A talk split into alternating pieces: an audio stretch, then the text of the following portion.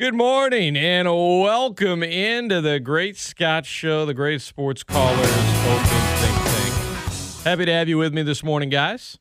It is a Friday, finally. Sheesh. It's a Friday, and uh, we got a busy, busy weekend. And we got a busy show this morning. Gus Kattengell, Saints Pels correspondent, going to join me in about 15 minutes.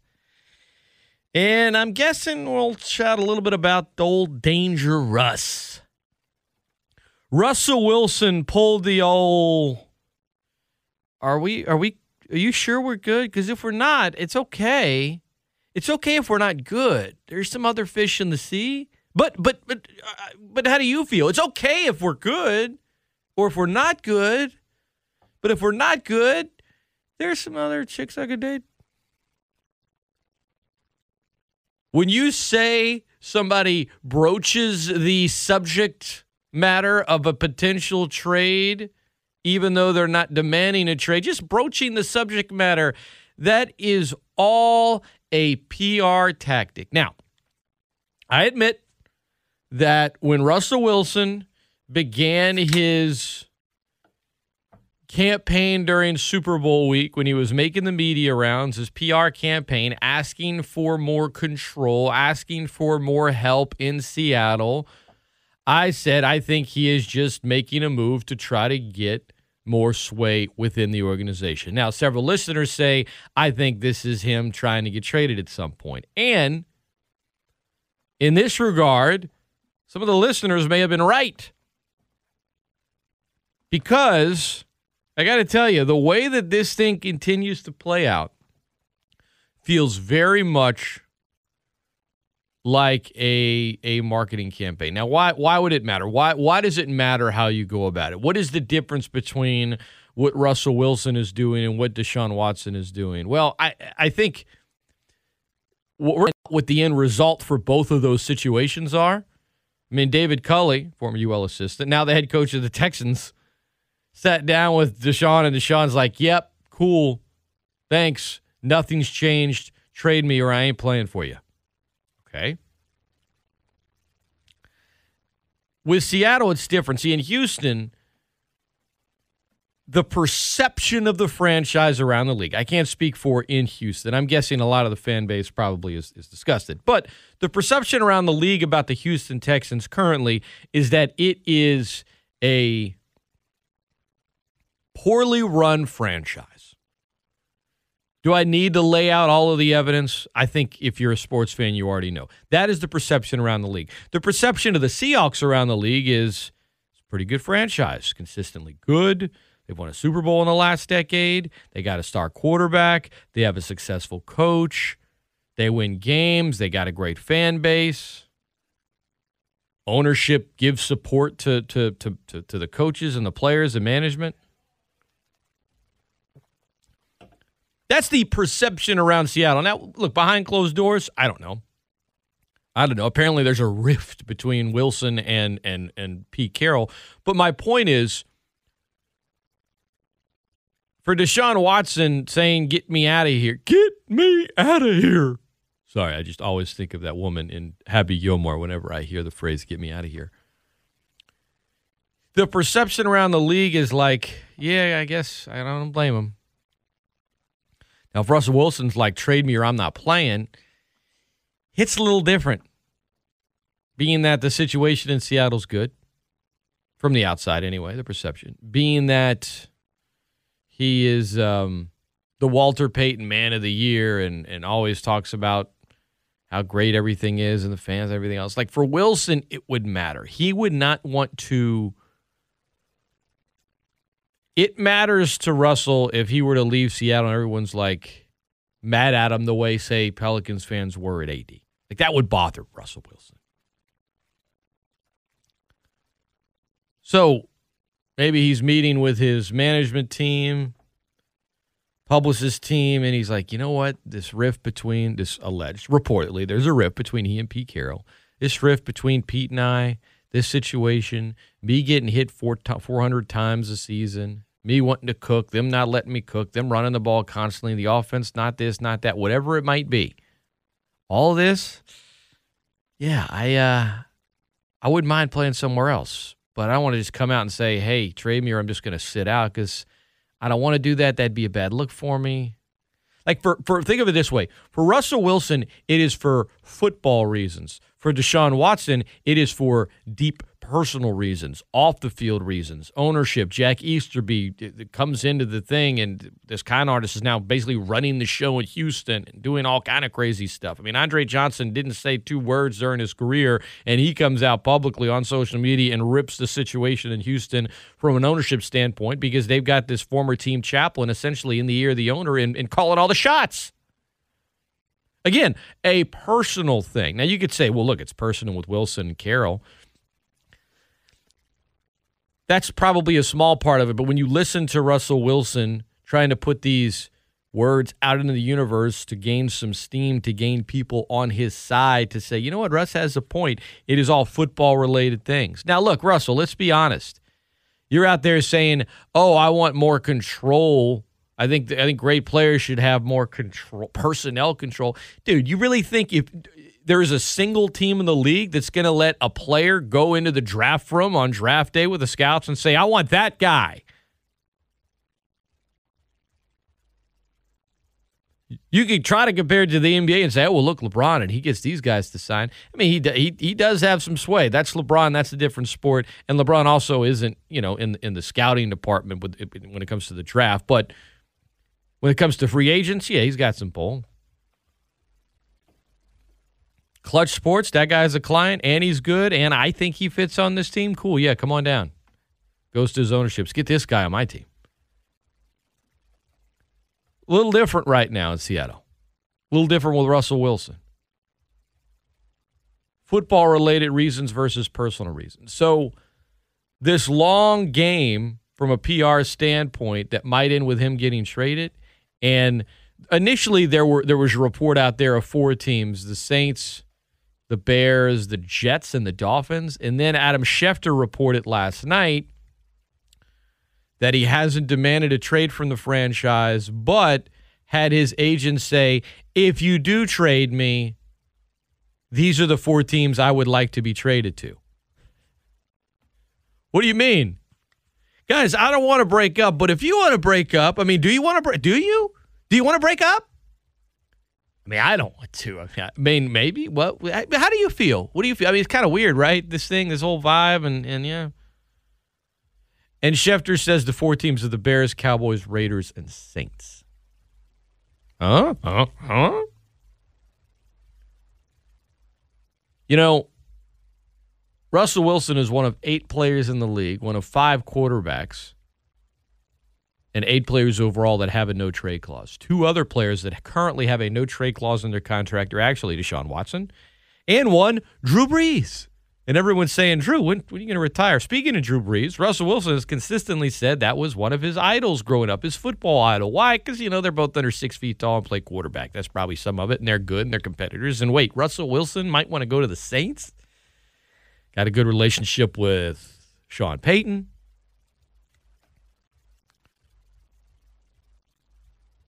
I I think the immediate reaction for many are, well, the Saints can't do that. Look at the salary cap. Saints can't pull that off. Look at that. Look at it. Okay. If the Saints really wanted, they could pull it off. If they really wanted him. Now, the Saints haven't said anything. The Saints haven't hinted in anything. Nothing like that. Although you have had some Saints players like Michael Thomas throwing up things on Instagram and pictures of him with Russell Wilson. I'm sure that's making Jameis feel great. Look, getting Wilson to a more more affordable cap number actually isn't hard.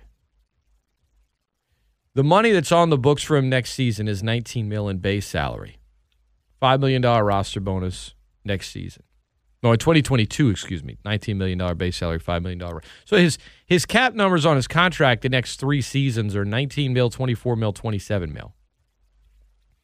That's a lot, but guess what? You can lower his 2021 number into a signing bonus spread out the 17 mil over seasons. You can work out an extension for him the moment you trade for him, hypothetically in this situation, and Boom, problem solved for now. Now, the following season and the season after that, again, the cap situation continues to look more and more dire. And as we know, Mickey Loomis is kind of like, yeah, we'll kick it down the road. We'll worry about it later.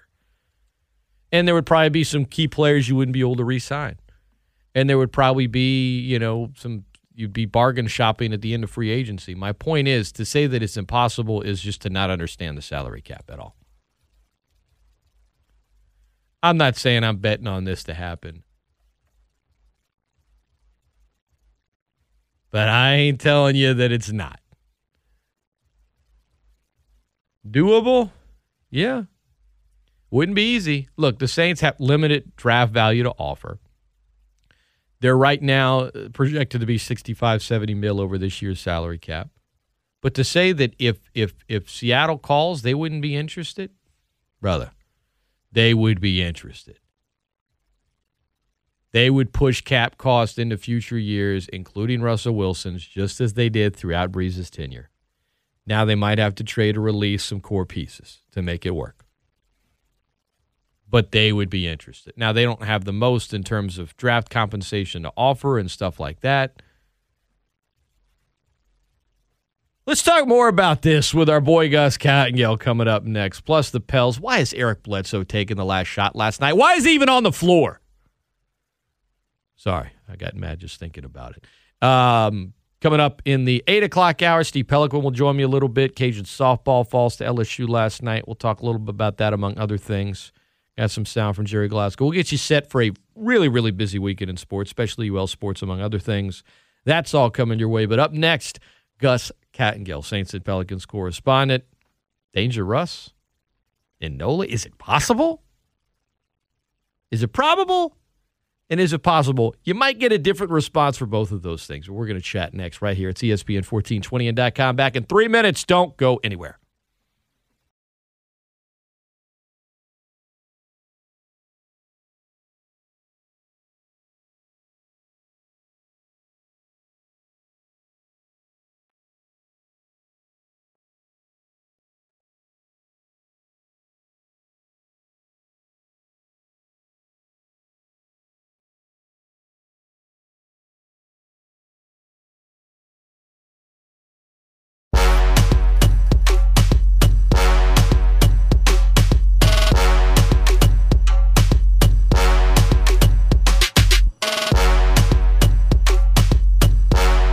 Welcome back into the Great Scott Show, the Great Sports Callers Open Think Tank. How that? How's that weather today? Mostly cloudy, high of 77. Tonight, partly cloudy, low of 64. You are listening to the Great Sports Callers Open Think Tank, whether it be on the uh, the airwaves terrestrially or on the stream ESPN 1420 listen live on your desktop, mobile device, or the app that is brought to you by Champagne's Market in the Oil Center. Champagne's going the extra mile. Maybe some of you Catholics out there, you want to grill up some delicious fish or shrimp or something like that tonight. Maybe you're not Catholic, you just want to throw some steak on the grill or some nice cut of meat. They got plenty of good stuff over there. Check it out. In the meantime, Gus Kattengell, Saints and Pelicans correspondent, is uh, is here with me this morning from the Crescent City, live on the phone line. Gus, Russell Wilson, huh? I mean, um, I think the answer of is it possible and is it probable are two different answers to the question. But I don't think the answer to is it possible is no. Um, I laid out different scenarios and things. Um, and, and, and I, I, I am starting to believe, based on the things he started in Super Bowl week, that it kind of did feel like a longer media campaign to eventually get to this point and do whatever they could, his camp, to spin it as, hey, look, I'm not.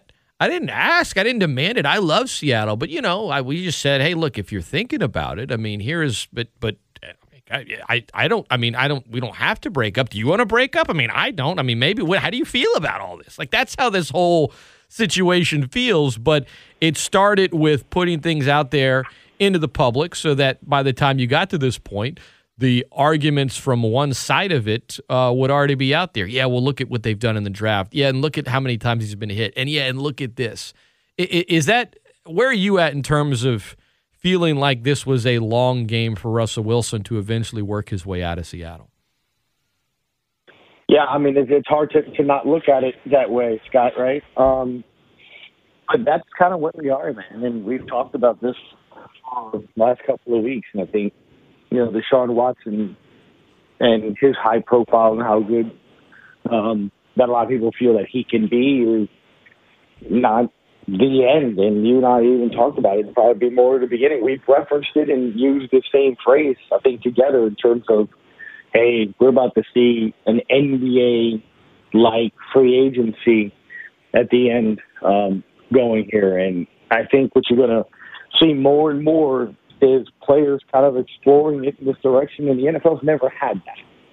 And what's going to be interesting is that the owners and teams have never gone through stuff like this, and also, um, the you know, ownership and, and, the commissioners never kind of gone through it. So, I I am interested to see how they they move forward uh, with all of this, but I don't know what you can really sort of do, but you know, I mean, it's got it's sort of like the, the phrase I always say, where you know when you hear a player say, you know, well, I want to win. And I, I've always talked about that phrase. I can't stand it because I don't really ever recall players saying, well, I want to lose or I don't want to do that. So, um, I I, my my thing I always look at it from this perspective is what what's to say that one player's desire to win or want to win outweighs another player's perspective to want to win and desire to win on that team. And I think that's the tough aspect of it. You know, looking at it from a team standpoint and looking at it from an individual standpoint of um was that wait a hey, minute, wait a minute. I'm sorry. Maybe, was that was that a yeah. rooster? Was that a rooster in the back? That's a rooster. Just Good morning, everybody. To... That was amazing. Yeah. All right, I'm sorry. Go ahead. I'm sorry. I couldn't. No, I couldn't he, let that um, one go. he's uh, he's affectionately known as the gallo, okay. which is you know rooster in Spanish and uh, the gallo. Carver liked him for a bit, but now he lives literally above the tree, above the shed, oh right next gosh. to us, and he and McQueen have a stare off like they're doing right now. On the uh, McQueen being your dog, I, I didn't know there yeah. was a rooster in your neighborhood. I didn't know you lived next to a farm, bro. No, we. I, there he is again, the gallo. the gallo. Um, I don't. He. Um, I don't know how he made his way over to the. I mean, I I dude, I just, I just, I swear, I just got a message from a listener that just asked, "Does mm-hmm. Gus live on a farm?" The answer is no, he does yeah. not. But, no, uh, but there's a rooster in Old the neighborhood. Gussie does not have a farm, and here we go. Now it's the four-month-old puppy versus the I don't know how old rooster. Neighborhood rooster. That's kind of that's impressive, man. Hey, if nobody was up in your neighborhood, they are now. I'm gonna, I'm gonna need to add a rooster soundbite to our segment every week, mm-hmm. just when you come on now we're going to have the DiGallo kind of wake up everybody. It's time for your cup yeah. of of Saints and Pels talk. You know, I, I, think Gus, when it comes to this, ESPN fourteen twenty, these situations, I, I, I don't like, and, and, I've I think I've told you this. I I don't like that mm-hmm. phrase, player empowerment era, because right. you just laid it out. There are thousands of players that all want to win. There are thousands of players that all want to make a living. There are only a very, very, thank you, DeGaio, a very, very select few that can call, that, that can basically be, in essence, a shot caller. So it is it is the era of absolutely elite plow, player empowerment movement, and they're utilizing some of that power in sport. Now, the difference between Watson and, and Wilson, Watson's feels more like a deeply personal issue with ownership and, and Jack Easterby. Wilson's, at least he wants the perception to be, based on what he did during Super Bowl Media Week, that it is all football related, you know, and yet there are reports out there from the Athletic that he and Pete Carroll have a rift. So perhaps it's a little more personal than anything else because it's not like right. some of these things Wilson's asking for. Let's say he's traded to Dallas or Vegas or New Orleans or Chicago. It's not like suddenly he's going to be in the room with the scouts, you know, telling them who they should draft or who he wants them to draft. Like some of these things he's saying he wants, not necessarily going to get somewhere else, but guess what? From a PR standpoint, it kind of sounds good. It kind of sounds like a guy that just wants to, to to win football games. But let's not act like Seattle hasn't been winning lots and lots of football games. So that's why it just feels like a long PR up. game, you know? You know, I mean, that's the thing. It's like I'm sitting there yesterday looking at it, and obviously out of the four teams, and look, let's just take Adam Schefter's tweet for for what it was. And I look at the end of the day, his agent is his agent, and his agent did exactly what he wanted to do. Right? It's what you're saying. Hey, I didn't request a trade, but I mean, if you guys kind of want it, uh, here are the four teams. So he could have just said, "Hey, look, he hasn't requested a trade." That could have been the text. It could have been, you know, um, those reports are not exactly, you know, entirely accurate. He could have responded, you know, so many different ways. But he specifically, but he specifically said about um, the teams that he liked, and those teams that he liked were, you know, named.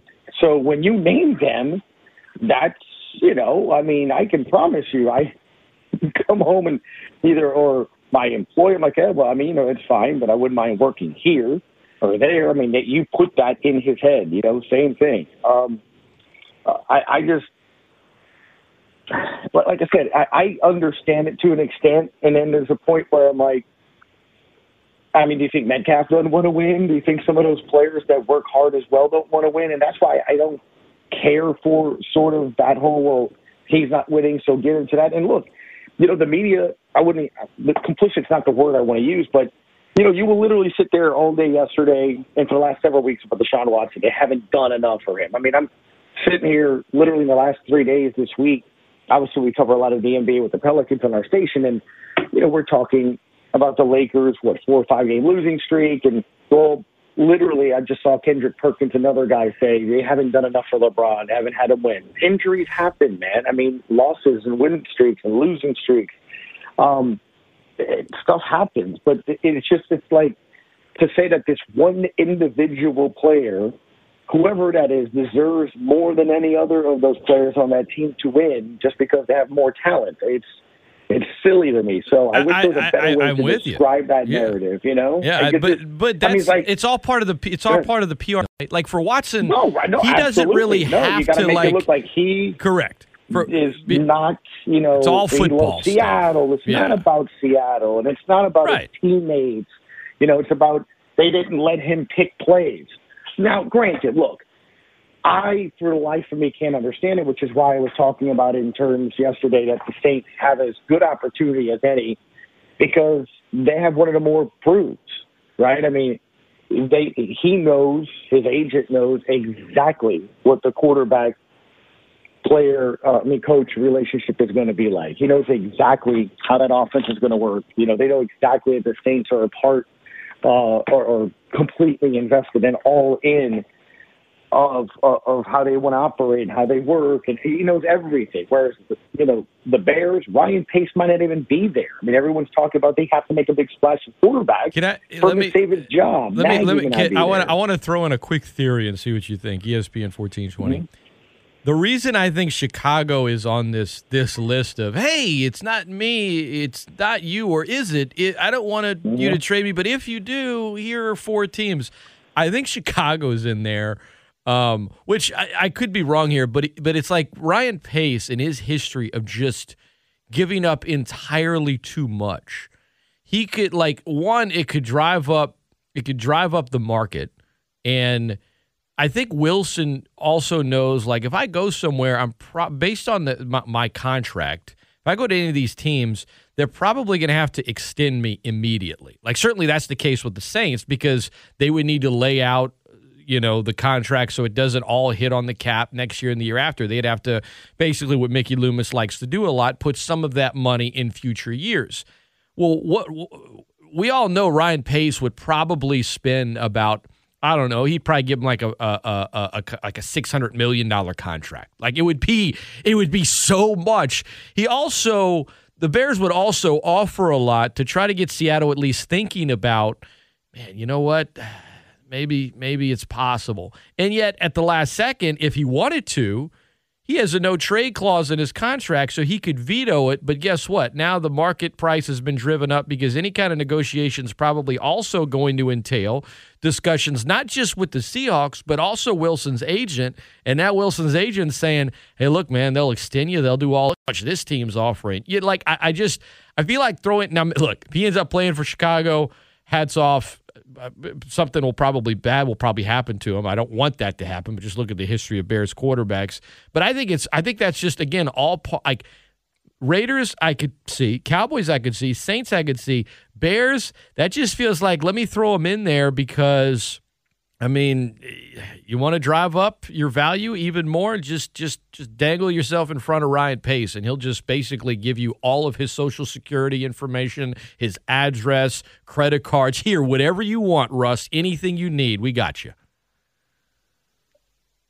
It's a good theory. Um, and and look, here's the thing: at the end of the day, when you're desperate and you need to make moves and plays, exactly what you know, you can sort of see that happen. And like you know, like we've been talking about, man, I, I think more than anything else, um, you, you you see the battle of what the agents are doing, right? Because yesterday you also saw when the Russell Wilson started to catch fire from the morning from the athletic report to Adam Schefter's tweet. What did you see, Scott, around? I think it was like one something yesterday. You saw all of a sudden the Deshaun Watson tweet. And the Deshaun Watson tweet was so clear. If you're so used to like understanding how this stuff happens and, and what comes out of it, um, and you see it yesterday, where you know in the one o'clock hour, you see Deshaun Watson met with the new head coach on Friday, which is a week today, Scott. And in that meeting, it was reiterated that he's not playing for the Texans. So understand that the tweet and the info that was reported yesterday was on a meeting that took place six days earlier. Yeah, yeah. It yeah. could have been it's, released Thursday. Let's just Friday, wait. Saturday, hand Sunday, this out at the right time. Monday, time. Tuesday, Wednesday. His agent's going, wait a minute, whoa, whoa, whoa, whoa, whoa, whoa, because we saw what happened. The second that he was seen to be made available, what, what there was a report 10 teams immediately called yesterday that, I mean, I spent my show you know, basically taking phone calls as to who's available and who's not for him and who you'd be willing to trade for him for the Saints. So when you think that he dominated for a minute in that cycle there, his agent said, "No, uh, by the way, he's still available." you know, the Texans can be saying all they want all week, which they were. NFL Live, ESPN, Sports Center during the day. I have it on the TV during my show, and that's all you kept hearing. I mean, that I, I played sound bites this week from Orlovsky and everyone else who say the Texans are not going to trade them. They're holding fast. They hold the cards. And then the Russell Wilson thing happens, and you absolutely know his agent went, uh uh-uh. uh We had a meeting last week, and we told them, heck no. So trade him. We're not playing. So it's funny to see which of the two are going to posture and position themselves as, no, this is the quarterback that you really want. I think. Uh ESPN1420n.com. It's a uh, it, behind the scenes. I just feel like maybe like 10, 15 years from now, there's going to be some documentaries about the art of whether it's successful or whether it fails. And in AD's case, I mean, regardless of what Pels fans and New Orleanians and those in South Louisiana want to say, I mean, it, it worked for him. And a lot of people feel like it still could have worked if he had done it a different way and, and all that other stuff. But at the end of the day, here we are, February 2021. He's won a ring and, you know, still hadn't sent out that Instagram message to good old New Orleans. But you get my drift. Like the the art of trying to work your way out of something. Everyone's everyone of them's a little different. The hard, I think every case you have to look at differently. Um, I think in the case of Harden, it's kind of like, man, I mean, they literally gave you every single thing you wanted, and you still bounced uh, the way Watson's doing it, the way Wilson's doing it, will it even work? Uh, it's it's a it's a like there's so much more happening behind the scenes. But as you pointed out, the timing of when something is released by certain members of the media, like fan, some fans, not all, some fans are a little smarter now than they used to be in terms of how this stuff works behind the scenes, you know. And so in the day and age of the elite of the elite player empowerment era, I think it is not like like if if this if this era had begun 20 years ago and it didn't, you probably could have if you had uh, some you know a publicist that was a little more PR savvy, you probably could have gotten what you wanted without taking any kind of heat because you know most of us just got our information from Sports Center and the local paper in the USA Today and that was it. Now it's just everywhere and if Wilson ends up getting traded, I I will be anxious to see how Seattle reacts. Are they going to say, "You know what? You're the best. Thanks for everything. You brought us this." Or are they going to basically give him the old number 1 with each middle finger and say, "See you later." Like I I I'm really anxious to see how this plays out. And you know, in regards to the Saints as we wrap it up, one uh, one, one listener he he tweeted me Gus. He said, you know, if Wilson doesn't get traded, he's he's already thrown his O line under the bus. So crazy about blocking for him. You know, that's a good point. But I think in regards to the Saints, I would not say it's like I would not say it's probable. I am going to say it's possible. I would not say that it was possible if he didn't have that no trade clause. But because he has that no trade clause, it it gives the Saints a chance. Because let's be real, you know, I mean, we, we talked about the cap, and I I broke down the, how they could do it. But in terms of what they could offer, look, the Bears. Let's say Derek Carr stays in Vegas, Prescott stays in in in you know he signs in Dallas. They give him an extension, whatever. Chicago can send you know first round picks um, uh, that are that are higher. They're 2021 first, 2022 first, maybe they're 2023 first. They could put them all on the table. They could give them young players like Jaylon Johnson and Darnell Mooney, who would be good options for Seattle. They can offer a lot more. Uh, and Ryan Pace is a guy, as we said, that'll just do that. So, in theory, the Saints, in terms of what they can actually offer, which would be some really good stuff, you know, some draft capital, maybe you know a Marshon Lattimore, good player. All of that being said, it just if it's if it's a no if it's if there's no no trade clause and they can just send him wherever they want, I don't think the Saints have a shot in hell at this because of the no trade clause. I'm not going to sit here and tell you there's no way it could happen. Yeah, I mean, look, you, you, you laid it out in a lot of different aspects of what um, can and can't, and I think you say it best by probable, possible. Um, you know, here's the other element of it too. If you're, if you're Seattle, um, and, and look, we saw it here with the Pels too, to an extent. I mean, it's a completely change of, of philosophy and thought process in that building, right? I mean, you're you're probably going through the Starbucks yesterday, and I'm completely stereotyping, but I mean, you know, you're on your way to the office, and all of a sudden, by by lunch, you're not hungry because the person that you absolutely depend on the most to try to win and put you in a position to win doesn't want to be there. Yeah. So that's what it kind of boils down to. Yeah, we saw and, it. And then all of a sudden now you're thinking, oh, wait a minute. So I mean, I, and I think that's the thing with this is that um, that you mean. I think it's very easy for people to look at, well, you know, that quote unquote didn't do enough. And look, in the Deshaun Watson thing, um, Bill O'Brien was there five years too long. They gave him more power when they should have taken away power. His relationship with players was very questionable. The comments made by the like that that's an easy understand of maybe not people not wanting to be there. That said, he signed a hundred and sixty million dollar extension last year before the season. I mean, I I'm not saying that people can't change or something in a short amount of time to to get you to, to feel a certain way, but I mean, that, that's kind of something you want to, you know, think about or understand before you do that. So I understand in perspective.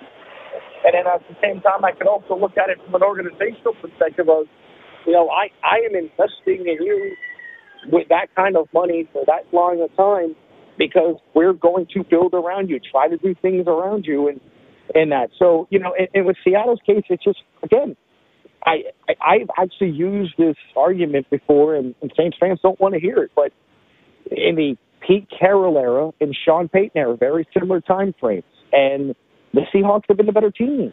They've won more games. Russell Wilson has never had a losing season.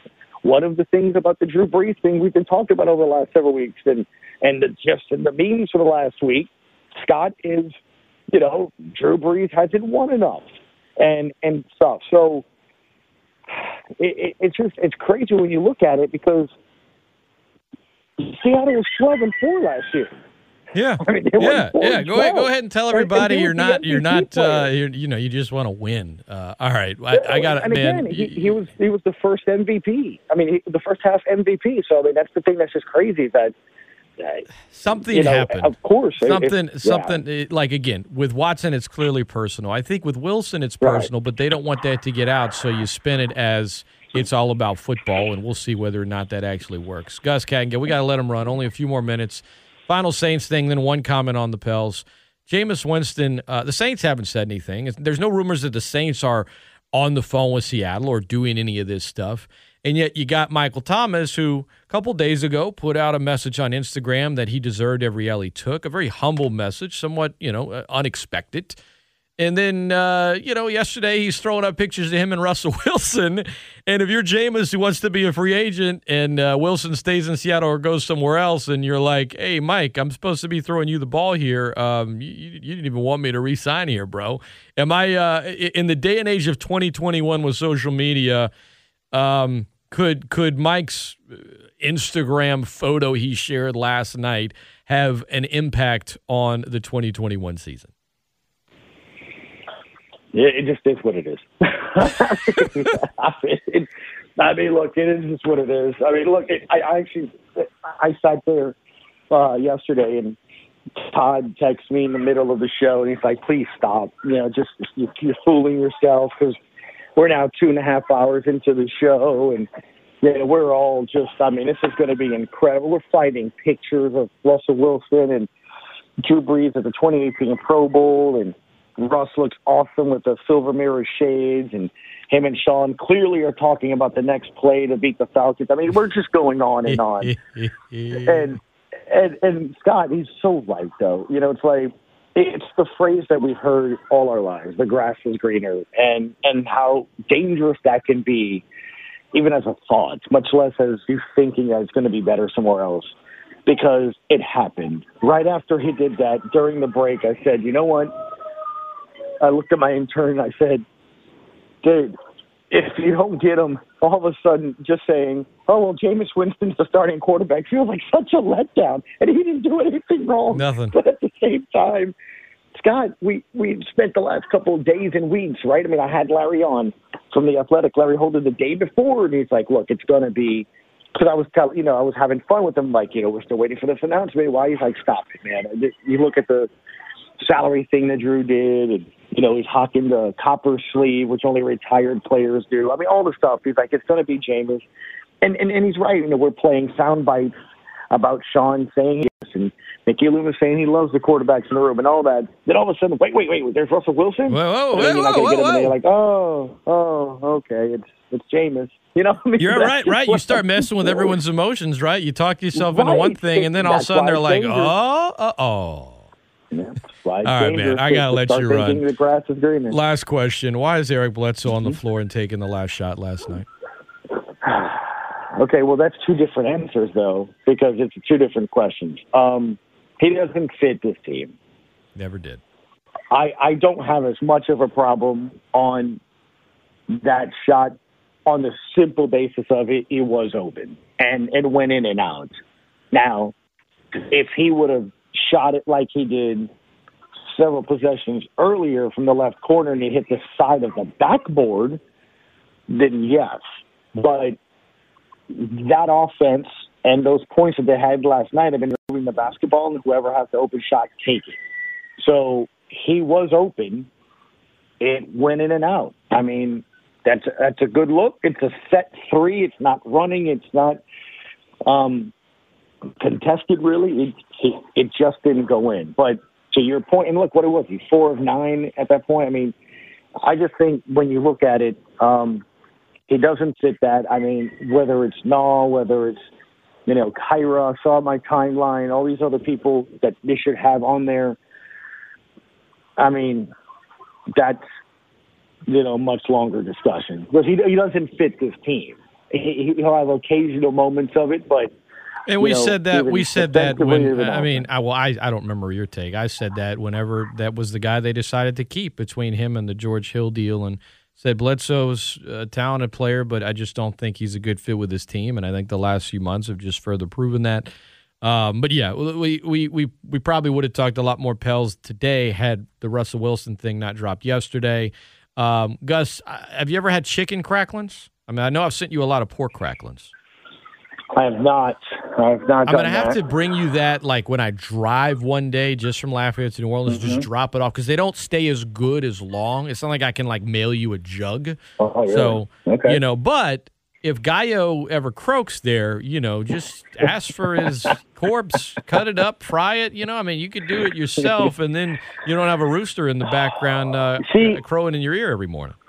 I, I don't know if it's that I do. You know, I've done play by play for a while. I do talk shows, and I just I'm so used to stuff all over the place where I kind of can just compartmentalize. Oh yeah, Uh, But my wife hears them way more than I do, and it bothers her way more than I do. And Carver wants the guy to leave, and I, I mean, I hear them, but it's like I, I don't know. sounds like I- you kind of sounds like you kind of love know how to him. Like, rid of it- it? sounds like even if he turned into chicken cracklings, you would feel bad. It's like when you're eating, you know, a hunk of meat, you're not thinking about that poor cow just sitting there before you know the steak goes in his head. You're not thinking about that. You're thinking, man, this is gonna be good. Let's just slap some butter on Yeah. this. But with chicken cracklings from Gallo. I feel like I might have just ruined chicken cracklings for you. Now, when I bring you some, you're just going to be thinking of Gallo, Yeah. even though he's crowing in your ear. So, I that guy, that guy, I mean, that, you that know, rooster's yeah. had a bad, a bad influence on you, Gus. I think that's what we've learned Well, here this here's morning. the problem, man. My neighbor across the street's convinced that they're good, and I got this weirdo in front of my house to the left who literally plants like all kinds of stuff in the front of his house, not the back of his house. And he's doing great. anything possible to get the guy to go in the back so he can fertilize. It's a battle for the guy. This is what great. I'm saying. And I'm Okay. like, y'all can have him. Yeah, he's not mine. But can find a way, put a trail of feed or something to get him over across the street and out of the backyard. Because the Gallo also, aside from crowing, um, leaves Gallo present all over the backyard Oh, right. that you don't tend to see while you're running with the dog and the toddler, and it winds up on your, oh, you know, dude. shoe. So Oh man, yeah. Oh, I'm sorry. that's that's. Sheesh. I'm gonna let you run, man. I've already kept you longer than I thought, but uh, time flies when we're chatting, especially when there's a rooster crowing in the background. All the it's a busy weekend for you as well, and uh, I'll talk to you soon. And next time I drive to NOLA, I'll bring you some chicken cracklings and see if you actually have what it takes to eat them. Yeah, I don't know, man. I don't know. You know, kind of thinking just stick with the good old fashioned pork cracklings. Right. Well, if you don't, I'll eat them, and I'll bring you some pork ones as well. Don't worry. Sounds good, man. Later, brother. You're the best. Bye. Oh, roosters crowing in the background, baby. That was fun. Don't go anywhere. When we come back, what might a realistic trade package look like? What would the Saints have to offer in a hypothetical trade to let Russ cook in NOLA? I broke down earlier the, the cap situation and how it would work, but what about an actual trade package? And and Gus made a good point there at the end. Probably not going to happen. And now you got some fans that are going to be disappointed when it doesn't. Now look at something that they had finally accepted as, yeah, Jameis, let's give it a shot to. Uh. We're back right after this.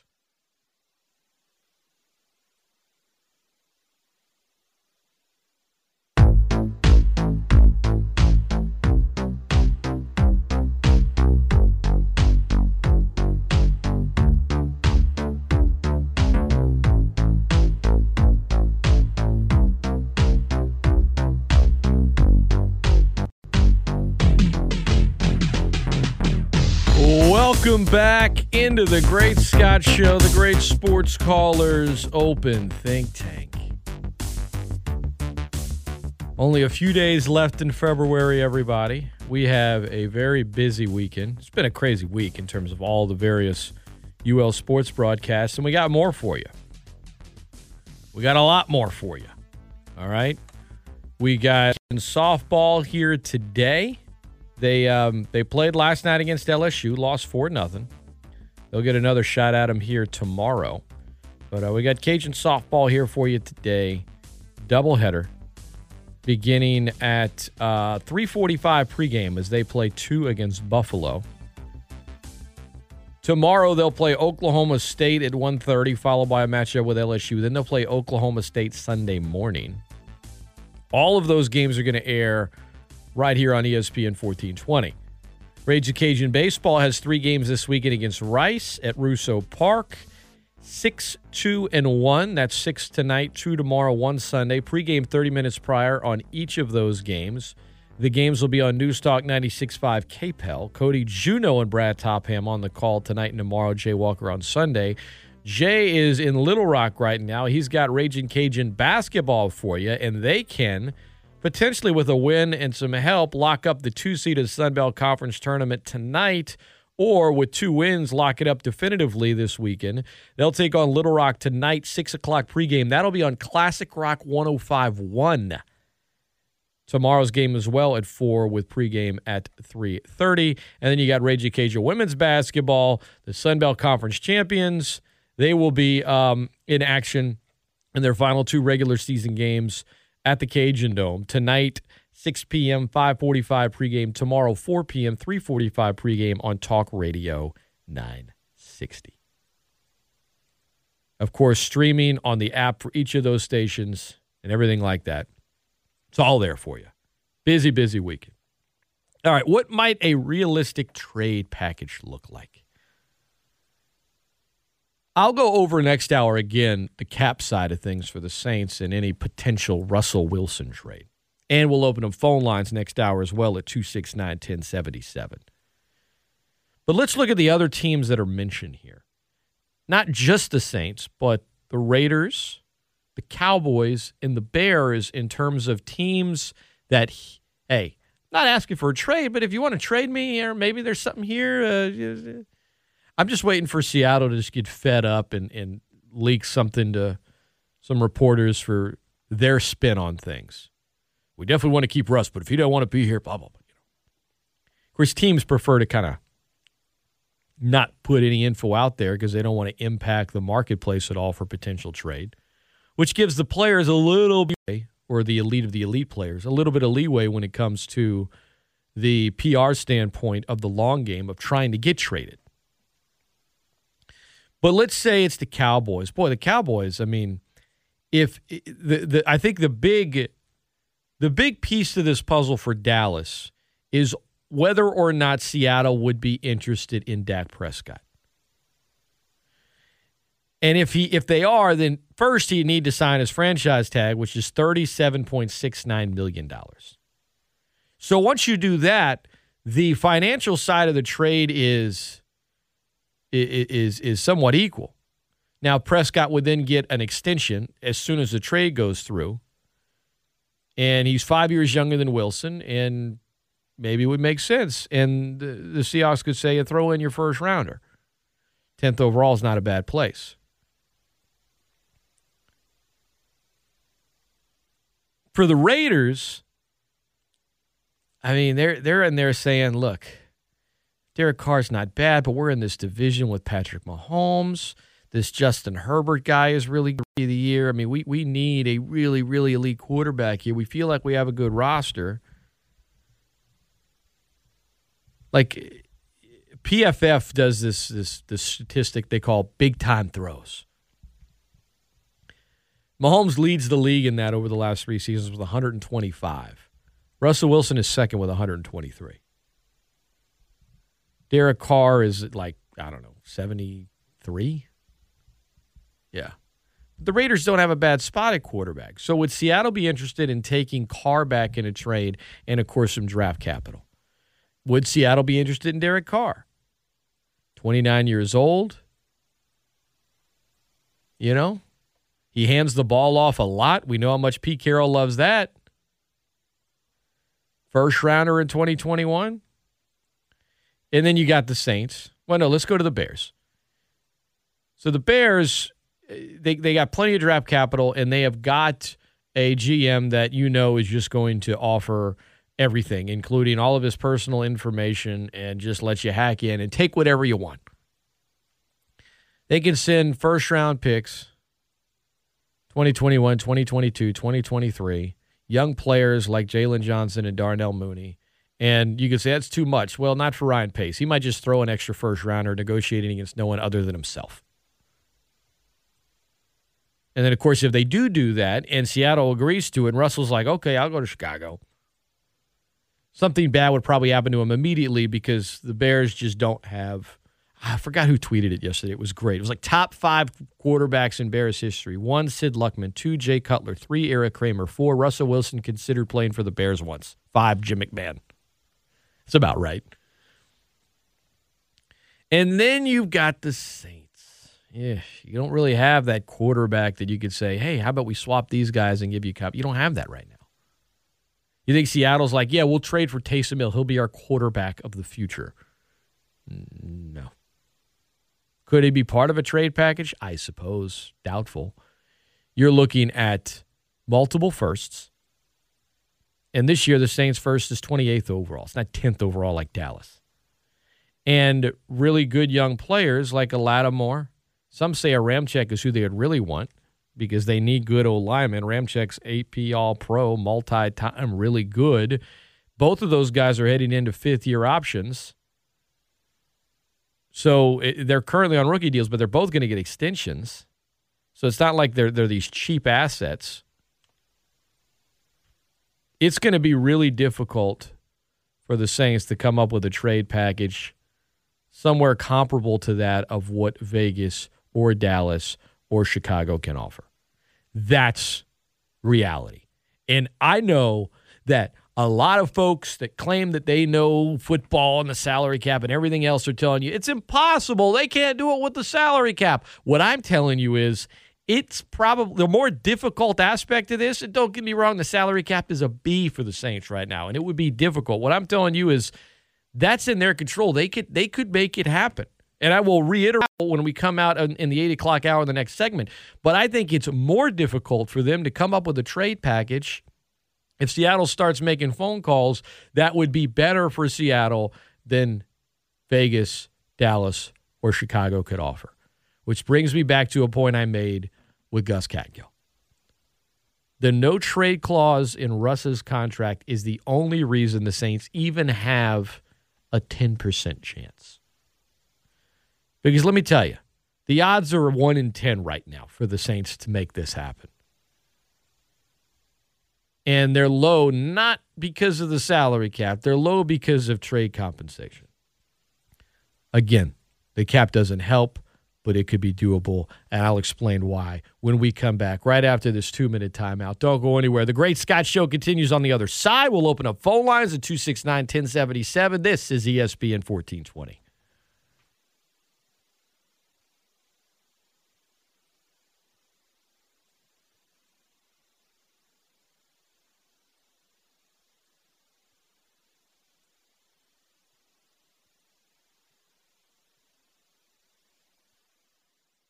ESPN 1420 and .com for all the reasons you love sports. Great Scott! The Great Scott Show. And as they head into the final furlong, all of the other radio stations and radio hosts are left in the wake of a keen turn of speed by the Great Scott Show, the champion. With Scott Prather. Steal the show. On ESPN 1420 and ESPN1420.com.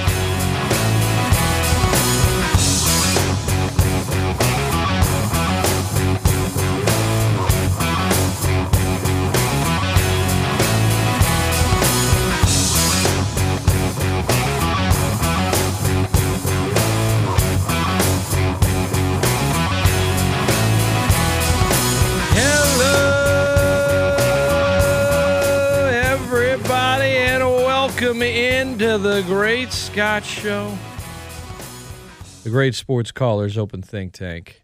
Happy to have you with me this morning. It is a Friday and uh, a busy one at that. And I feel like so much of sports talk has been taken over by this Russell Wilson bit. The Athletic detailed a long piece in an article yesterday, very well written, about I think Mike Sando wrote it about the rift that has occurred in Seattle between Russell Wilson and Pete Carroll. And Russ apparently went to the team for a game and said, Hey, I have some ideas as to what we should do here offensively. He was shut down and things just kind of, you know, kept going south. You started to hear whispers in the playoffs that maybe he's more of a problem than the solution in Seattle. Yeah, I wonder who was leaking that. And then you got the Super Bowl week where he's making the media rounds saying that, you know, certain players should have more control of personnel decisions and he wants a better offensive line and he's tired of getting hit and long game. Seattle's won a lot of games. Gus pointed out the reality is if you look at the Pete Carroll era in Seattle versus the Sean Payton Drew Brees era in New Orleans, Carroll has had more success consistently with Russ Wilson at quarterback than the Payton Brees era. They, Russ and, and, and, and Pete, they didn't have those years with the losing records. I'm not saying you they didn't have a few down years where they didn't make the playoffs, but there weren't too many. They should have won two Super Bowls, but you know, let's throw the ball instead of handing it to Marshawn. But that marriage right now appears to be crumbling. Russ Walter Payton, Man of the Year, doesn't want to appear to be the bad guy. So let's make the media rounds and make it all about football. Well, what about this what about that? And look, and look, Seattle has drafted very poorly lately. But you're not going to get traded to another team and suddenly have all of this personnel control. That's not going to happen. You could get traded to another team and have a much better relationship with the coach, with the OC, and have more freedom within an offense. That's possible. If that's possible, a guy with a no trade clause at 32 years old that everyone says the best player to never receive an MVP vote, which is which is accurate, says, "Look, man, I, I, we're good, right? Okay, I think we are, but guys, if we're not good, and you're thinking about ending this, here's here's some you know, here's some people I would I've, I've already got lined up that that that I want to get married to. But if we're good, hey, it's okay. I don't really want to end this marriage, but if we do, if you do, I'm good with it, right? That is just the whole it's it's it's not you, it's me. But is it me? That's all PR spin. He wants out. He wants out. And and and uh, one of our listeners, Scott, tweeted me last hour, made a good point. He's like, look, he's back in Seattle next year. How's his O line going to feel after you just threw him under the bus? They're going to be happy about blocking for him? ESPN1420.com. So, how could the Saints make a package work? I gave you the rundown of of Vegas and Dallas and Chicago. If the Sa- and why all of their trade packages would be better than what the Saints could offer. Yes, first of all, you'd need you know Mickey Loomis to work his cap wizardry, and and I'll explain how that could happen in a moment. But from a trade standpoint, to develop a trade package that would actually entice Seattle into striking a deal with them more than another team, first of all, you got to include the, the 28th overall pick. And if Wilson's going to New Orleans, I don't think the Saints are going to suck. I'm not saying I'm going to pick them to win the Super Bowl either. But it's not like you would say, okay, a first round pick the year after or perhaps the year after that are going to be top 10. Three first round picks is a lot, a whole lot. But it's going to be a player like a Lattimore or a Ramczyk or perhaps both. And you're saying, oh, they can't do that. Well, guess what? That's what it would cost. And then suddenly Wilson's in New Orleans and the O line and what they do, and Terron Armstead's coming up. He doesn't have too many years left, I think, in his career, one or two. You're going to have to start investing back in that. Or do they ship Lattimore? Do they ship Cesar Ruiz? Do they ship multiple first round picks? And does Seattle say, okay, we'll take it? We wanted to take the deal from Chicago, but Russ said, yeah, I changed my mind. I don't want to go there. No trade clause. I'm not going there. The cap side of things. I mean, the athletic, that article yesterday pretty much gave us all the details we needed to know about the possibility of him being traded because both sides, he and Seattle, are very frustrated with the situation. And New Orleans is listed in that article as one of the teams Russell would like to join. Adam Schefter reported as much later in the day. Point is, the, there's been a couple of lists that have come out. And it, the first list, I think, included Miami and the Jets, and the Saints and the Raiders. And then it changed to no, it's actually the Saints, Raiders, the Cowboys, and the Bears. And then you have the athletic article that lists the Saints as well. So where there's smoke, there's fire. Clearly, that is a team he wants to go to. Possibly. Now, I mean, it would would I would I bet on it? No, I'd put it at 10%. Not 0%, 10%. Would the Saints be interested in him? Absolutely. How would they create the cap space? Well,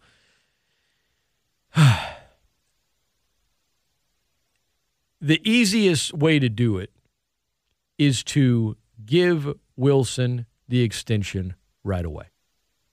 So you turn his $17 million uh, salary next year into a signing bonus. That leaves him with a $7.5 million cap charge in 2021. Now, his cap number the, the next two seasons would, would, would bump up considerably. And the 2022 cap situation could be really rough for the Saints. My point is, you extend him, boom. I just told you that you could have Wilson at a $7.5 million cap charge in 2021 simply by turning in his salary next year into a signing bonus. He has 19. Uh, he, he, the only money on the books right now to acquire him next season is his 19 million dollar base salary, and 17 of that 19 million dollars can be converted into a signing bonus. That's it. And you could extend him right out the gate. What about 22 22? What about 2023? Fair questions. But haven't we asked those the last couple of years when it comes to the Saints cap? I'm telling you, Mickey Loomis is just going to keep pushing stuff down the road until he croaks, and then he's going to let someone else deal with it. We can all agree the Saints know how to push money ahead, and they'll keep doing it. Well, one day it's going to get them. Well, I think it, it, it we say one day it's going to get them as if one day they're just going to have to field an XFL team. The reality is, it has, quote, gotten them at times in terms of the amount of depth they can sign, quality free agents uh, outside of just a couple. It was the last time the Saints went into an offseason and there was this marquee free agent that was the best at his position. They went out and they signed him from another team. It was Jairus Byrd. How did that work out? It didn't. Awful. Terrible. One of the worst signings, free agent signings ever. My point is not to say that you don't want to have that kind of salary cap and space to sign a player, but my point is the path can get $20 million under the cap this offseason if they need to. Wilson's can be $7.5 million cap hit. Now, one of those things that has to happen is Drew Brees has to retire. They already cut Nick Easton. They have to restructure Janoris Jenkins. They have to cut Kwon Alexander or release his his thing. You you give Armstead and Michael Thomas, you restructure their base salary and signing bonuses. You do the same thing with Cam Jordan. And if you have to uh, trade Ramczyk or Peat or or or Ruiz. There's freeing up stuff. Thomas Morstead will not, if he's playing for the States next year, it will not be at that salary. You can restructure David Onyemata's deal, convert his base salary into a signing bonus.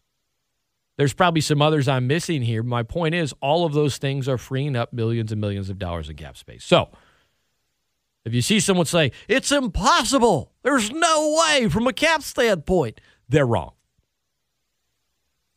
They're wrong. And I just gave you all the evidence as to why. The more difficult aspect of this, if they want to do it, is the trade package. I don't think they can offer what other teams can't. And the only reason the Saints have a small chance here, if Wilson is traded, is because of the no trade clause in Wilson's contract. If Seattle could just say, all right, he's open for trade, we'll take the best offer possible, they would get offers from lots of teams, and some team out there is going to drive up the price.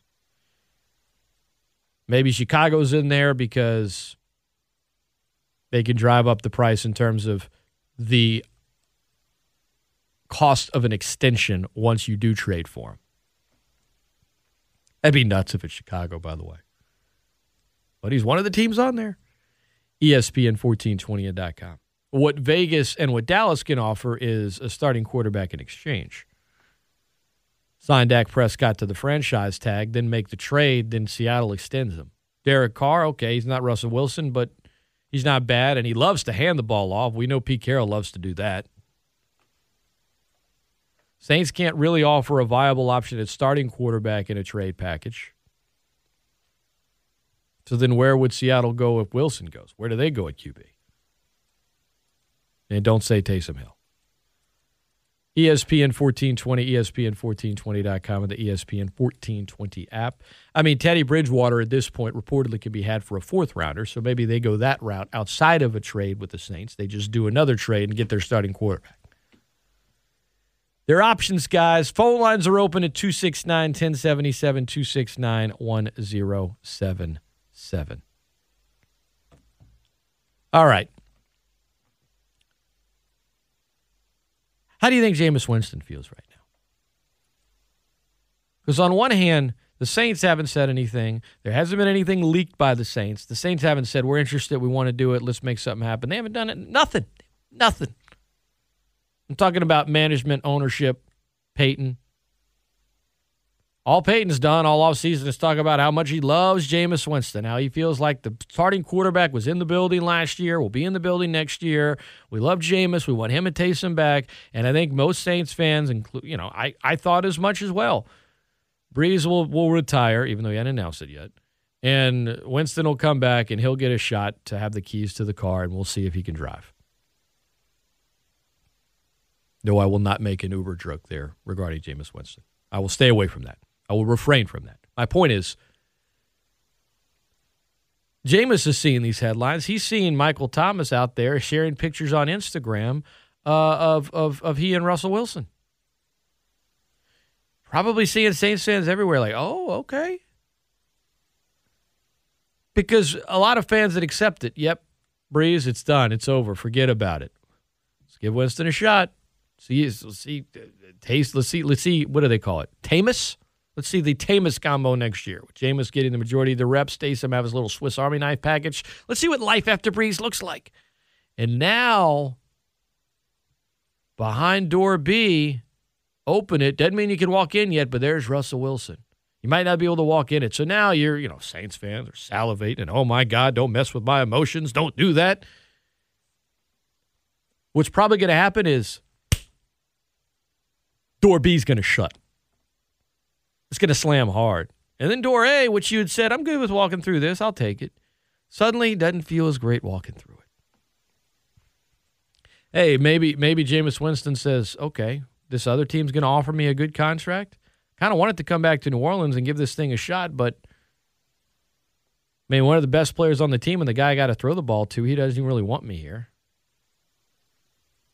Maybe I'll go somewhere else for a fresh start. And then maybe the Saints truly are looking down next season at, okay, I guess our starter is Taysom for a year, and this journeyman, you know, mid 30s, back up with a couple of starts here and there is going to be the backup. And maybe it's some rookie they take in the third round with a compensatory pick sitting on the bench. And now that's door C. And that's the one you have to walk through. And that one, whew, and the odds of that happening are higher than the odds of door B happening. That's reality. 269 1077. You can email me as well, scott at espn1420.com. You can tweet the show at espn1420. Steve Peloquin's going to be in in, uh, in a little bit. He'll join me for the final segment today, get his thoughts on this Russ stuff and Cajun softball. They lost to LSU last night. Their situation in the health department, uh, injuries to players, news, notes, nuggets, and uh, what they have coming up this weekend, which is a very busy weekend. Two games today, two games tomorrow, a game on Sunday. They've played the last couple of days. I mean, geez, how many games is that between a Tuesday and a Sunday? It's just a wild week, man. Wild week in sports. Here's a little bit of Gerry Glasco, Ragin' Cajun head softball coach, last night after the loss. Well, obviously, um, really disappointing, you know, in our effort tonight. you want to see us when you play LSU and play another really good ball club. You want to see us come out. I just felt like we were flat and no emotion tonight. And I, I don't know why. I, I, I can guess. Um, it doesn't matter. We just can't play like that. You have to step on the field and play with fire, and inspire each other. We, we did. We just didn't have players inspiring our team. We didn't have players building our team. We just played a flat ball game, and when you flat when you play flat, you get beat, and that's what happened. You play another good ball club, and you know they're they're a good team, and they're not gonna they're, they're not gonna let an opportunity like that go to pick up a good win. And uh, they outplayed us. Tip your hat to them. You know, I think I think we uh, we had a long day. I, I was at my office last night till midnight. Got back in the office at six thirty this morning, uh, and um, you know we had a lot going on. We had to, uh, we found out today at noon uh, Taylor Roman uh, has a knee injury and it's season ending. We won't have her back, and we found out this morning, little before that, that we, we've lost Raina Neal for the regular season. We're hoping to get her back with uh, for the postseason with an arm injury. And I know that was her leaders on our team. They're kids. They're very popular, outstanding young uh, student athletes that are very well respected by our ball club. And I got to believe that had a little bit to do with it. But you know, we, that's the maturity we got to learn to have, and and we can learn from that. We have to come out and play our best no matter what. And uh, um, you know, I felt like we didn't. 21 outs. I think we may have swung at eight or 10 good pitches at most. Maybe one coach said six. Uh, but we swung at very few good pitches, and we got ourselves out with a lot of bad pitches. And that's a, sometimes that's a credit to the other arm out, uh, the arm in the circle, and and they have an outstanding uh, coach. And Coach Torina is a tremendous pitch caller, and she'd obviously scouted our team well. And we we uh, you know, you got to tip your hat to them for having a good game plan, and uh, we'll just we'll try to come back out on uh, tomorrow night. We've got a first thing we have to do tomorrow night: play with emotion, play in our normal uh, manner and rhythm, and try to find ourselves. And then hopefully, if we can find that tomorrow night, we can go back over to LSU on Saturday and play a much more inspiring type of softball. There you go. So you heard the notes there as far as Taylor Roman, Raina O'Neal. Um, they're hoping to have O'Neal for the postseason, maybe. Taylor Roman's done for the year. And those injuries are, are gut wrenching in a lot of ways. And um, as he even acknowledged, it, it, we got to be more mature to not let it impact us emotionally, but it did. It did. ESPN1420 and .com. We'll talk more about that with uh, with Steve Peloquin coming up in just a little bit. Got a number of emails here regarding Russell Wilson as far as cap cost and potential trade scenarios. Yeah, that, there's there's a couple other ones. And how does Watson, Deshaun Watson's situation impact Russell Wilson's situation? Will one have any impact on the other and how it unfolds? Give you the answer to that next on ESPN 1420, ESPN1420.com, and the ESPN 1420 app. Tired of your current job but need more? This is Louisiana Ragin' Cajun head baseball coach Matt Deggs, and you're listening to Acadiana's best sports leader, ESPN 1420, ESPN1420.com, and tap that app at ESPN 1420. He likes sports takes like he likes food spiced, peppery, and anything but bland. Yummy! It's Scott Prather on The Great Scott Show, ESPN 1420 and ESPN1420.com. Yeah. She said I was the tiger she wanted to tame.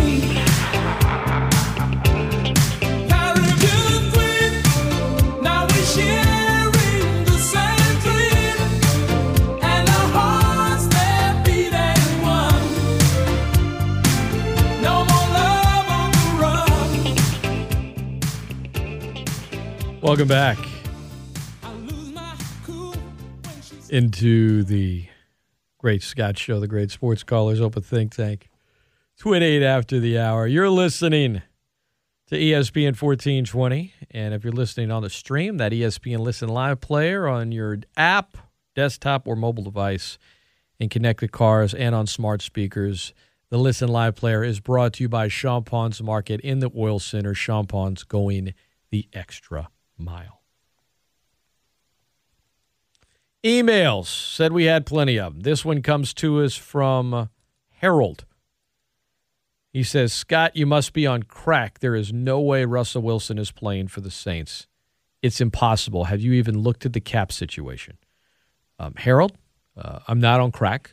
Never tried crack, um, for the record. Uh, but I would, as I said, I put it at one in 10 chances. And yes, I do understand the Saints cap situation, but uh, you, sir, do you understand how the salary cap works? No, I guess not. Were you listening earlier? There are plenty of ways the Saints could make it happen. They would have to put some players they might not otherwise.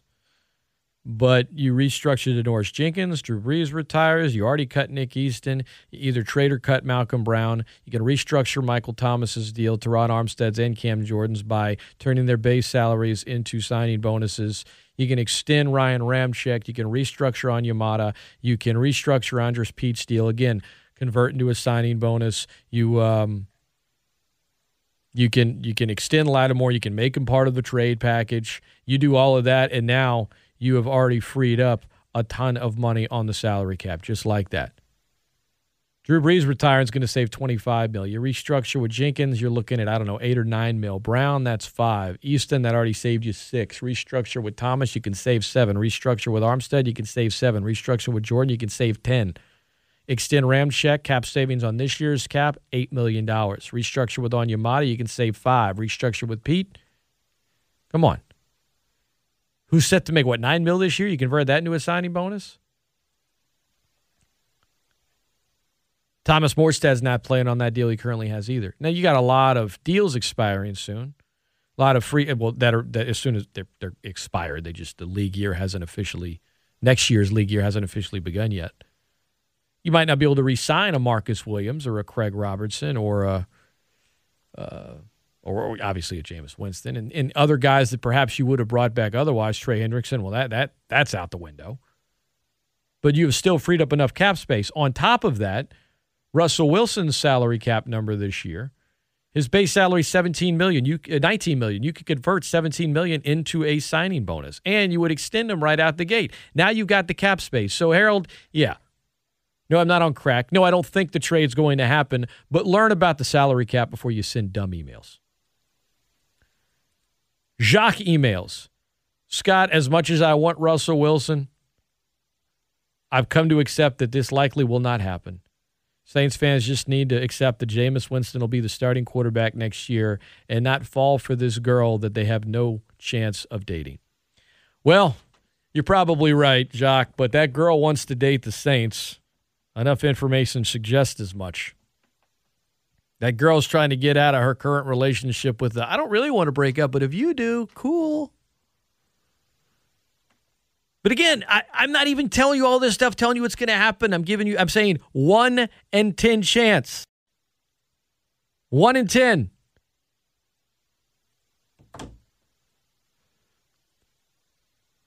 Derek emails Scott, you never tried crack? Question mark. no, no, I haven't, and I don't plan to.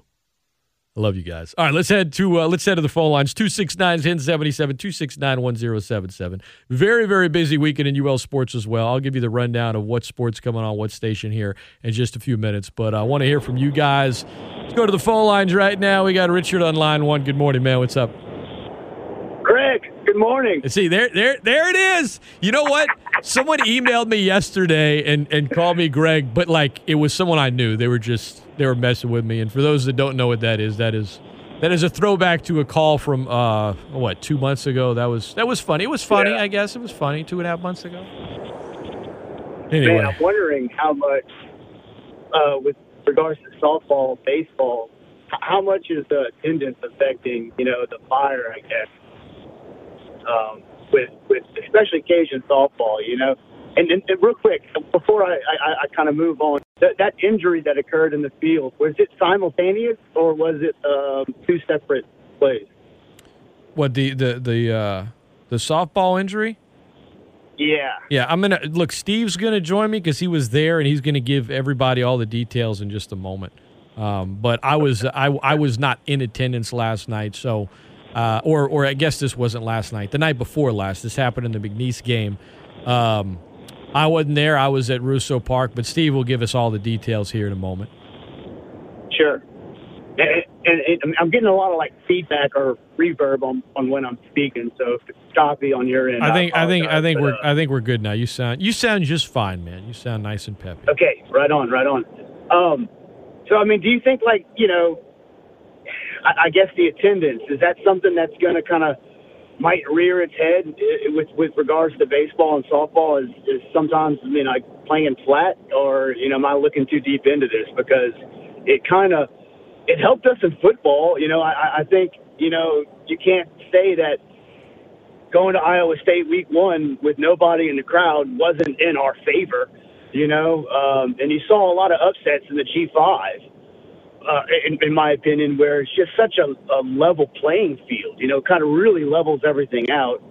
And uh, I think I think I think it depends on each player. program. I mean, I think it depends on each player. I think I think yes, there are some players that get a lot of juice from uh, an environment that fires them up, uh, and I think that's true of any athlete at any program. So to dismiss it and say it shouldn't matter or wouldn't matter, I think is silly. But I don't think it's I don't think it also is a guarantee across the board. I think there's some athletes in some moments that get some juice from that. Um, and so to say that and you you know, know, a could- lack of attendance bring doesn't have an impact, anxiety. Yeah, and it could bring anxiety to certain players. Right. You It know, can like make it, it, it- absolutely. It could help some other players as well, not just having, you know, uh, everybody just staring down at them. But you still have some in attendance. It's not completely empty. You know, if it was completely empty, it would just feel weird, like, you know, like BP or something. So, uh, but yeah, No, no, I I, I. I don't think you can dismiss that. I, I don't think that's why the softball team was flat last night, though. I think it's because of the injuries, which Steve's going to give us an update here on in just a sec. Yeah, that's what I'm wondering because I, I was listening off and on, and I thought I heard it was a, a assignment, but it was it was on the, the the television broadcast. I thought I heard Dan McDonald say it happened, you know, at, at the same So, time. uh, but you gotta Steve, send the Steve uh, the Ra- Raina baseman. O'Neal, uh, they hope to have her back by the postseason, but she's she's hurt. Uh, Taylor Roman done for the year. Uh, you were calling the game. How did those injuries occur? Occurred. Uh, Taylor Roman uh, was injured her first at bat in the matchup against uh, McNeese, just swinging the bat, wasn't even running, and probably the torque of her back. Uh, she went down like she was shot in the leg, and immediately you knew that okay, well, something's not right here. It's just in, and they obviously you're hoping for like um, you know a sprained knee, a twisted knee, something of that nature. But you know what went through my mind at the time, and of course we don't speculate about you know injuries like that over the air, but you're thinking ACL, MCL, and it turned out to be an ACL. Rain O'Neal was injured in the seventh inning. There's two outs. You know, if if uh, if they catch the ball, it's nobody's fault. It was it was a, a pop up into shallow right center field in between O'Neal and Sierra Bryan and the second baseman Kaitlyn Alderink, kind of in no man's land. Uh, O'Neal and Sierra Bryan both dive for the ball. Uh, O'Neal crashes into Bryan as well as falls to the turf, her arm, and uh, you know injures her right arm. Just um, you know, and, and and you're right. That took. I think they were dead flat last night, and it it. Some of it might have had to do a little bit with the crowd, but it was more to do with the injuries. You know, when you show up and it's called empathy. You know, I mean, it, yeah, you're ready to play, but you're looking at two of your teammates. One of them's got an injured knee out for the year. Another's got an injured arm out for the regular season. You're just not going to be ready to play. Yeah, that's unfortunate, man. Yep. I mean, of course, the depth the depth on this team is is there. Um, uh, it's just you know may may take a little little while to kind of gel and figure things out, like like any sport. So, uh, cool. I was just curious how it how it un- unfolded, and uh, we got to get two or three from Rice this weekend. So uh, I may go catch a game. I'll uh, bring my juju, my good juju, if I can, boys. Y'all have a good one. Take care. He was saying a TV broadcast something about simultaneous. I don't know if he was asking at the same time, or I, I guess that's what he meant. Which I knew that wasn't. the Maybe case, they meant like, simultaneously with Sierra Bryan and, and uh, Taylor That's- Roman. They dive what- into the ball that's what- yeah, simultaneously. yeah, that's that's what I figured. Yeah. Um, but Bryan was. I mean, she was She was fine. Yeah, she was fine. And look, it, uh, not making any excuses because LSU's a great team. And that's part of the deal. You have to be 100% ready to play them mentally and physically. Otherwise, you're going to get your clocks clean. And, and, and LSU won the game last night. Uh, I, I was thinking last night about other injuries that happened. You know, that it, it, it takes you a week. The last time Louisiana lost a conference series was back in 2013. What's a big reason why they lost? Nerissa Myers at practice broke her ankle. Um, they not only lost to WKU that year in a conference series, they lost to South Alabama. The Cajuns actually finished third in the Sun Belt Conference back in 2013. But after they gathered themselves, after the initial shock wore through, and part of the reason why they lost to South Alabama and WKU is that they were flat. You know, man, we don't have Nerissa Myers. Man, we feel sorry for her. You know, it just comes with the territory. After those first two conference series, they didn't lose again a 22 game winning streak until uh, the uh, the NCAA Super Regionals when they lost an epic two out of three battle to uh, to Michigan. and the other time, Lexi Elkins broke her, her wrist in 2015 16. Same thing was, happened. Was Wednesday the most costly game in a long time for the Cajuns? I know Yes. they won, but Yeah. that was about as costly a game as I can Yeah, remember. no doubt. No doubt. It's, uh, you know, Rome it, now you know this team, and you and Bobby know it inside out. Y'all know it all. But O'Neal and Roman, aside from just what they do on the on the Mhm. diamond, I mean, how big a part of that locker room in terms Yeah. of leadership are? they? especially O'Neal. You know, Like- that's that's not to say that Roman's not a leader, but she's a first, she's a second year player. She's a freshman. You know, you got a year of eligibility back. Rain O'Neal's been around the program for four years after transferring over from Texas Tech. And I she's think beloved. we can agree this team needs strong leadership. Yes. And we're seeing parts of this roster that you realize, Mhm. yeah, they need it there. I mean, Gerry blasted uh, he blasted the team after the win Mm-hmm. Wednesday in terms of some of the issues and taking the helmet off and discipline. I mean, I, that's one thing I love about Gerry. He's so transparent. but but it's like you you need this leadership right now. And you can say, oh, well, she could still lead when she comes back and, and, and she's on the side and has It's a cast. different. And it's totally different Mhm. when you're not playing. Ask any great leader that had to spend a season in a dugout with an injury. Kevin Durant said that last year with the Nets. He said, "Look, it's hard for me to lead when I'm not playing. Yeah. you know, I never, I never put on a uniform before. But you know, look, uh, Carly Heath was a player I think that they expected to redshirt. You know, she came in to transfer from South Carolina. She came in with some some injury concerns, some illness concerns. Uh, they made her eligible last night. She's going to get better as the year progresses. Not like the cupboard is totally bare, but it's going to take them a week or two to recover. All right, the host of Top's Take, Brad Topham, uh, is online too. Good morning, Brad. Good morning, man. You got some smart callers, and I had to chime in with you got y'all talking about attendance and does it matter much? I'll give an easy one to you. In that, and I'm sure there's moments in the McNeese game and the LSU game. When we play LSU, think about this: it's four to one. We're down in the bottom of the third. Home run, walk, double. You know what I mean? The crowd would be going nuts. We're getting back into the game. We strike out twice. Uh, bases loaded. How about bases loaded? Nobody out. We just make it a six-two game in the bottom of the eighth, and they bring in their closer. You know, what would the crowd have been, and how would that have affected, you know, Fontenot on the mound? Does he overthrow because our crowd's all juiced up? I think in certain spots, I think the crowd had a big would have had a huge impact on that LSU game set for us. Yeah, and and you know the flip side of that is maybe it gets someone too juiced and they have more than four errors, Brad. Just to just to play devil's advocate. Oh no, no, no! You're it, right. it was a That's- sloppy game. You know, It was a terrible game, and I'm not saying it makes us win. It may have made LSU beat the hell out of us. It's I'm going back to what the comment said. Like when you were talking, I thought about it for a second, and I just think it's a really smart call. Maybe not overall, but I do think there are points in the game where Lamson Park not being slammed, where Russo not having five thousand.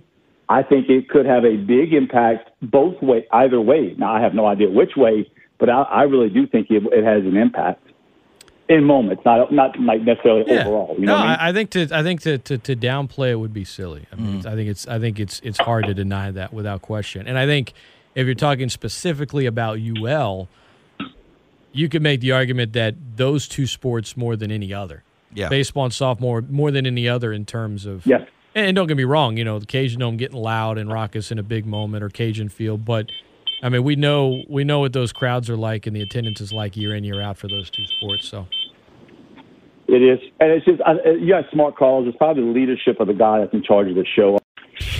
that makes the caller so smart. I don't know about all that. This is what it is. Thank you, Brad. All right, boys. Y'all have a good day. No, I agree with that. Crowd does play a difference. Uh, and you know, obviously, I didn't, I couldn't catch you know Ragin' Cajun baseball except for the uh, you know final three innings on the radio, listening to Jay and Brad on the uh, on the way home. I know with softball last night, it, it, it you know it, it you know certainly generally speaking. It plays a part, but not last night, simply because of the injuries that happened the night before. Again, they just you, you almost felt it. I felt it leaving the ballpark on Wednesday. You know, it, it's like they, they it, it was almost like they lost. You know, they beat uh, McNeese. They won in a crazy, one of the craziest softball games I've called in a long time. That was amazing. I mean, from a over the fence triple to the way the Cajuns scored the last run of the game where they scored it illegally. I mean, it was it was a crazy, we were, crazy we softball were, game. Uh, following it on you know social and stuff in the press box at Russo Park, and I was just like, "This is insane." yes, it was. I, and I'm not even there. I'm just hearing. I'm just Yeah. reading the reports. I'm like, first of all, the bottom of the first inning was, I mean, completely bonkers. It was And a clown show. As it kept going on and on, it's oh, they're bringing Summer, and they want to bring her in. Uh oh, now there's injuries. Uh oh, wait, she just gave up two. Uh oh, Yeah. what's going? Like, wait, what, what's happening here? Yeah. Then they win, and then you know, I, I heard Gerry. You know, I, I got when I got home, I got to listen to the entire po- you know post game press conference, and I mean, God bless Gerry. He sounded like they had just Mm-hmm. lost, like the season was over. Like, you know, in a super regional final. I mean, was that? I maybe I, might be a slight exaggeration, but maybe not because he was he knew the cost of that game yes. in the moment. Mm-hmm. And I think today, once you hear about the injuries and everything else, and I'm not I'm not trying to be a Debbie Downer, I'm trying to be a realist here. That was the most costly UL softball game that I can. Can you remember one more costly than that? No, no, Now where we, we might change our no. answer to this like Yeah. months from now. All right. but you've called games for how long? since 2000. Can you remember a more costly No, game, regular season game? no. And they won that game, but it's like yes. no one's going to remember whether they won or lost. Uh, no, it was uh it was it was uh it was painstaking is what it was. And again, I, I felt the energy out of the team when I left the park on on Wednesday. They're gonna get that energy back. Again, you know, time kind of heals all wounds and whatnot. What do and they're a good today? team. Two two games against Buffalo on our airwaves, doubleheader. What kind of energy you expecting today? All uh all due respect to Buffalo, they're not good. I mean, they're Buffalo. I mean, so uh, what what kind of energy do you expect? Uh, uh, I think it, it, they're going to come out not with great energy. To be honest with you, I'm hoping that they'll leave with some energy. You know, eh, today's a good day to play a team like Buffalo. They win, you start feeling a little bit better about yourself, and then I really think that next week it's going to be better. And in a couple of weeks, I think they're going to be back to normal. I think we'll be okay. I really do. doubleheader against Buffalo. Then you've got number eight Oklahoma State Saturday, followed up by number eleven LSU. So you have a doubleheader of teams ranked in the top eleven. Then you've got number eight Oklahoma State on Sunday. Then you've got McNeese next Wednesday. Midweek games at McNeese are Yeah. uh, they're they're history. Recent history tells us they're not that fun. Then you got Baylor in a doubleheader the day after, God. and then you go to Memphis, and then you begin conference play. Um, buckle up, man Yep. all the softball games on ESPN 1420 this weekend. Ragin' Cajun women's basketball, Sun Belt Conference champs, right? Sun Belt Conference champs. They got two more regular season games uh, against Little Rock at the Cajun Dome tonight and tomorrow. Senior Day, Alumni Weekend. Um, Six o'clock tonight, four o'clock tomorrow. Tip pregame 15 minutes prior on Talk Radio 960. Ragin' Cajun baseball against Rice tonight, tomorrow, Sunday on News Talk 96.5 KPEL. Ragin' Cajun basketball with a win and some help, they could uh, secure the two seed in the West tonight with two wins, no matter what they secure it. And that uh, those two games in Little Rock can be heard on Classic Rock 105.1, 6 o'clock pregame the night, 6.30 tip-off, and then 4 o'clock on, um, on Saturday with a 3.30 tip-off. So a lot of stuff on the airways for you this week, and we'll take a timeout, come back, get a few more thoughts from Steve on the, um, the state of UL softball and his thoughts on one of the big topics this morning, Russell Wilson. Don't go anywhere. We're back in two minutes on ESPN1420.com.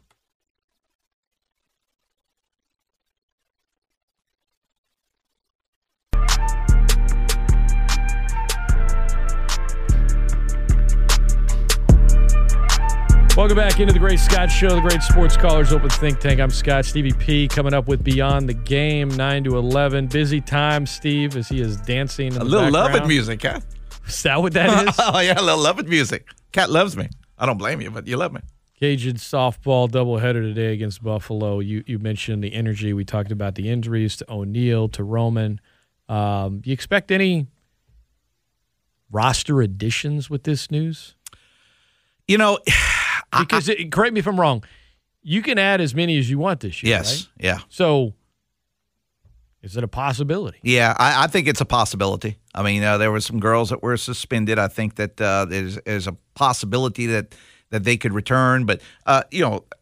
I don't know what happens off the field. That's a you know if they do their due diligence, so to speak. I mean, keeping you know doing everything that they're supposed to do, going to class, being a good teammate, all of that good stuff. And already, I mean, you know, Kylie Sand played the other night. She was expected to redshirt this year, and Yeah. Carly Heath was they were talking about she's- redshirting She's her. redshirting, and suddenly she's starting against Yeah, all, yeah, and all of a sudden last night. Whoa. Yeah, and and Carly, it's going to take her a couple of weeks to get going. I mean, Yeah, it's, she wasn't yeah, even planning yeah, on playing yeah, this Yeah, but that's what I'm saying. She was a starter last year at South Carolina, an SEC school. You know, she's pretty good. She'll get a lot better as the season progresses. And she's facing Gorsuch, who was outstanding last night. We talk about lack of energy, and there was lack of energy, but sometimes you got to tip your cap to the, the other person as well. And Marion, uh, Marion Gorsuch was outstanding last night. All right. Russell Wilson to the Saints. I went through all of, I explained everything in terms Yep. of the salary cap, in terms of trade packages. One in 10 chances where I'm putting it. Where one in at? ten, would one be in the lowest? No, I think a 10% chance Oh, he's yeah. a starting quarterback. Yeah. The betting odds are, Right. you know, I'd say 5%. So we're pretty much on the same page.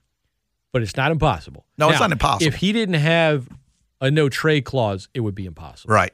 because he's one of eight players in the league with a no trade clause, one of which is Drew Brees, and he's probably about to retire. Mhm. Uh, so we could say one and seven once that becomes official. Don't know why Brees hadn't announced it yet. It will like you read if, if you read that athletic article, they bring up the Saints a lot. Yeah. And then you see the first report of here are four teams, Saints are one of them. Then Mhm. you see another report updated. Not the same four teams, Saints are still one of them. He wants to go to the Saints. Yeah. Well, you- Now, if Dallas wants him and they're willing to part ways with Dak, he would. He, then, then you know things work out. They can offer a better package, and I think he would go there. I'm not fully sold on Chicago thing. I think you throw that in there because if they trade you there, Ryan Pace will give you a six hundred million dollar contract Yeah. extension.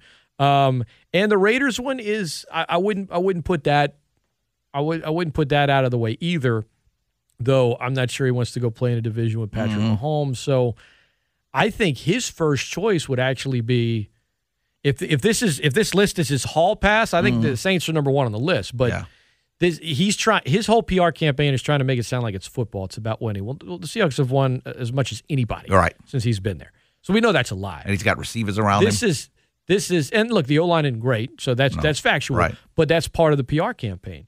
You start to leak some things, you start to say some things, you start for, to ask for things you know you're not going to get. Mhm. You're not going to you're not going to be a player in the room on draft day with the scouts saying, "Let's draft this guy." Right. You could say you think you want that, Mhm. but you know that's not going to happen. But what does it do?